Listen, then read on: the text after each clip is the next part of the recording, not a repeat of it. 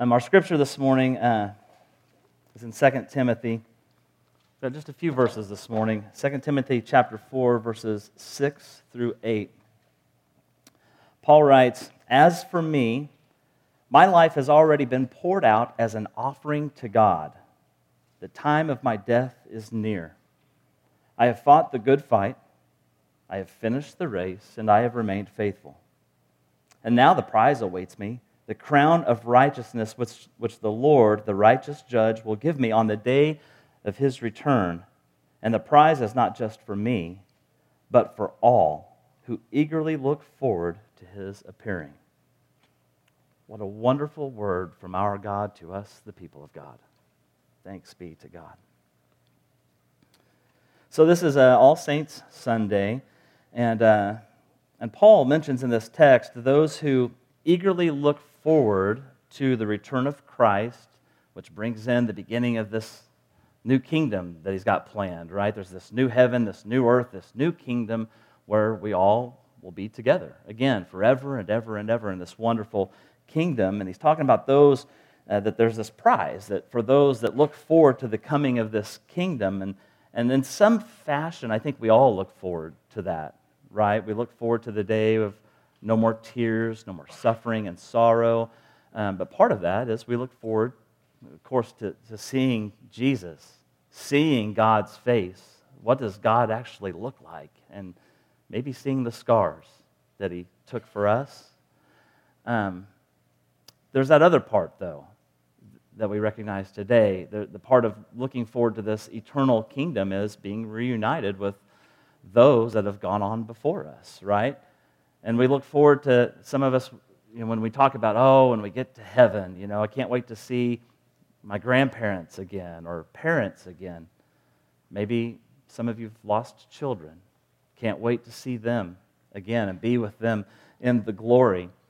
But All Saints' Day is, is not just a time when we remember our loved ones and, and family that have passed on before us. It's a time that we remember those who have helped to raise us in our faith. Those that have helped to encourage us and build us up and to be witnesses to us to help us grow stronger in our faith so that we would be here this morning, coming to worship God. That's part of, uh, it's interesting, this, our baptismal vows that we have, that we make when we come and we make this commitment. We make a promise, we make a commitment to live our lives for God accepting God's gifts of grace into our lives and just we're going to live our lives fully for God, there's these vows that, that we take, vows that we make, that I'm making this vow to God today. But there's this cool part where the church makes vows also. There's a part where the, the pastor says to the church, Will you support and nurture this person in their faith? And the church says, By God's grace, we will. Yes, when you come and make that promise, make that commitment, then all of the church says we're going to support this person. We're going to be there for them. We're going to be witnesses to them, be examples for them on what it means to live a life of faith so that they will remain faithful. So we have we all have these people that have helped raise us in our faith and now some have gone on before us. They've they've finished the race, as Paul says. Whenever I think of uh, the saints of, in my life, the ones that have helped me. I'm always kind of taken back to whenever I was like seven, eight, nine years old. Uh, I went to this little country church outside of Bethany, Missouri. Um, if you know where Bethany and Ridgeway are, it's halfway between Bethany and Ridgeway on this gravel. You've got five miles of gravel no matter which direction you're going to get there. And so that's the church I grew up going to. And I remember there was these three or four pews of the old folks. They sat in these three or four pews. They all sat there. That's where their Sunday school class met before church. And when it came time for church, they just stayed right there. They were already in their pews. And so, three or four pews of the old folks. And I, I mean, I can still picture them today. You know, the, the ladies had their hair all done up. It was probably in rollers all night long before, you know, and or maybe they went and saw Sue at the beauty shop and got their hair done, you know, got the perm with the big space helmet that you had to wear when you got the perms if you remember those in the beauty shops. But the ladies were sitting there and they all had their, their Sunday dresses on, had their hair all done up nice. The men were all farmers. I was thinking about this the other day. I think every man, man in the church was a farmer. And so their Sunday best was their best bib overalls that they had, the one without the rip pocket and without the holes. That was their, their Sunday best, with a nice shirt and their big, rugged hands holding the hymnal. Now, kids, a hymnal is a book with songs in it. Back in the day, we didn't have screens, we had hymnals. There's probably one under your, pew, under your chair. You'll have to check that out. It's pretty cool, actually. A lot of good stuff in there. Um, but I remember these folks, I can picture them sitting there in the pew. But the cool thing is, I remember, I can still hear them singing. I remember it. And I can just, it's, it's in there. I can hear them right now singing out those hymns of praise, those hymns of glory, just singing and worshiping God as loud as they could. They all sang so loud, it was like they actually believed what they were singing. It's kind of cool. Um, not all of them had golden voices. There was one gentleman named Garland Simpson. I loved Garland so much. I didn't know him real well, but I loved him because I was telling somebody this the other day. I don't remember who I was talking to. Garland had a voice. If you can imagine Willie Nelson, but even more nasally than Willie Nelson, that's Garland Simpson's singing voice. And he sang out so loud. In fact, for a short time, he was our song leader at the church, even. He didn't care what his voice sounded like. God gave him his voice. He's going to use that voice to praise God because Jesus has touched his life. God has moved in his life, and he's got this life of faith, and he wanted the whole world to know the light of the world is Jesus. And that's how he sang, almost exactly like that. So imagine that's your song leader on a Sunday morning. Now imagine you're about eight or nine years old with an ornery sense of humor, and you're in the pew trying to sound like Garland Simpson, and your mom's smacking you, you stop that right now, right? And there's my childhood going to church, pretty much. Might explain a lot for you this morning. Um, but I remember that, you know, and he sang out so loud. He didn't care what his voice sounded like. God gave him his voice. He's going to use that voice to worship God. And that spoke a lot to me because I don't have a voice. I'm not going on America's Got Talent anytime soon. But I'm going to sing out because it's the voice God gave me. And God wants to hear me sing, right? What a witness that was to me. My life may not be blessed like someone else's life is blessed. I may not have the gifts and talents other people have, but I have what God gave me, and I'm going to use that to worship God with all that I am. That spoke to me in so many different ways, and I love Garland for that, and I cherish that. Um, and maybe now I kind of look back the way he was our song leader and he sang so loud. Maybe I realize now why the church sang so loud. They were trying to come up and balance out Garland's voice a little bit. But when I think back, I can just hear those songs kind of echoing through the years. It was just cool. I read this article this week. Um, this article says that on All Saints' Day, we recognize we are part of a giant choir singing the same song. It is the song Jesus taught his disciples, a tune that has resonated for more than 2,000 years a melody sung in glory and on the earth. Our great privilege is to add our voices to this chorus. Isn't that beautiful? To think about our faith as a song that is being sung through the generations, still with the saints in glory and with us here today. And somehow, through the years, it resonated to a little country church outside of Bethany. And now still echoes through my life to those around me. I hope, right? I hope that somehow what they have, the faith they raised me in, is now evident to those around me and having an effect on them. That, that my expressions of faith maybe are, are helping them through their times in their lives, leaving a, a lasting impression on how they can grow stronger in their faith. Maybe encouragement or strength, maybe uh, bringing joy and peace, or maybe challenging them to live more fully for God themselves. I hope somehow that this faith they raised me in is still evident in my life today to all of those around me. I think that's what Paul's really kind of trying to tell us, really, in all of his writings. There's this theme through all of Paul's writings where he calls us to live a genuine life of faith. Paul certainly did. Later, right? The set when he became Paul, he certainly lived this genuine life of faith. It's documented through the, the New Testament and Acts and, and uh, his writings. One thing we learned through them is apparently Paul liked to sing hymns. There's a couple times in his letters where uh, Paul quotes something that's not scripture. It's not Old Testament scripture, and we're not real sure what it is, but most scholars believe it's probably a Christian hymn that they sang during the time of Paul. And so he's quoting some of their Christian hymns in his letters to the churches. There's a story in Acts chapter 16 that tells us that uh, Paul and Silas were in jail, their feet were in chains. 1625 says, Around midnight, Paul and Silas were, praying and singing hymns to God. I don't know what you do around midnight. I'm usually not singing hymns if I'm up at all at midnight.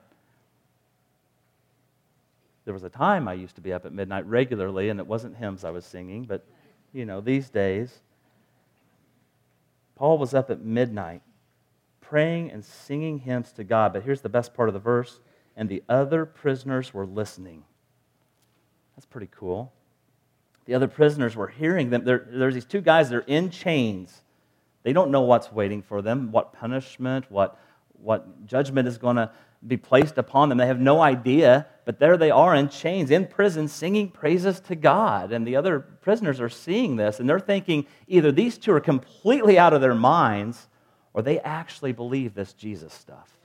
One of those two is going on here. I don't know how you picture the Apostle Paul, or if you've ever even thought about it. What's, what does Paul look like? I, I, do this sometimes. What did this person look like? What's that person? It helps me kind of imagine the stories of the Bible. And so I picture Paul as this, you know, this older gentleman, kind of hunched over, kind of hobbles as he walks. Because if you remember about Paul, he was left for dead one time.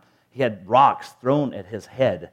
He was shipwrecked one time. I mean, he had a pretty rough go of things. So I, I picture this man that's been kind of beat up and, and having a rough time just getting around. In his writings, uh, it kind of seems like maybe he's losing his eyesight with some of the things he says. So here's this guy he can't hardly see, hobbling around, but he's still got a smile on his face, still singing hymns, still singing God's praises. You know, when I think of the saints of the church, I, I hope I'm like Garland Simpson, that no matter what, I have been given in this life that I turn it all back around and say, God, I'm going to use it to praise you and worship you. I hope I'm like Sue Bias, my Sunday school teacher when I was little. When my wife and I came back to church, I was around 30, 31, something like that when we came back to church, and Sue was still there, but she was battling cancer at this time. And the whole time she battled cancer, she was more of an encouragement to us than we ever were to her. I hope I'm like Sue Bias. I hope I'm like the Apostle Paul, you know, who says, My life has been poured out as an offering to God. All that I am, God, it's yours. All that I have is yours. Let me use it to glorify you. Let me use it in a way that speaks to other people and draws them closer to you. Every bit of who I am, God, let me make it about you. I hope I'm like that. I mean, wouldn't it be great if we could say, verse 7, at the end of our lives, if we could say, I have fought the good fight, I have finished the race, and I have remained faithful? Wouldn't that be great if we could say that at the end of our lives? On Wednesday night uh, at our youth Bible study, um, we've been going through Ephesians, and I hope I'm helping them kind of learn how to read the Bible a little bit. You know, make note of this, underline that, circle that word because they might mean something, right? And one of the things we've pointed out is when you hear a phrase repeated several times in a verse or in a group of, of verses, you should probably take note if there's a word or phrase repeated. The other night we were reading Ephesians uh, 4, where it says, uh, one body, one spirit, one Lord, one baptism, one God and Father of all. There's that word one. Why does it keep repeating that over and over?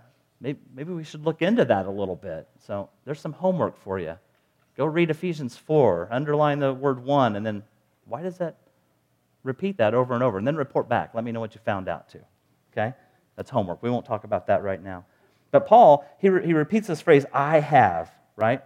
He says, I have fought, I have finished, I have remained faithful.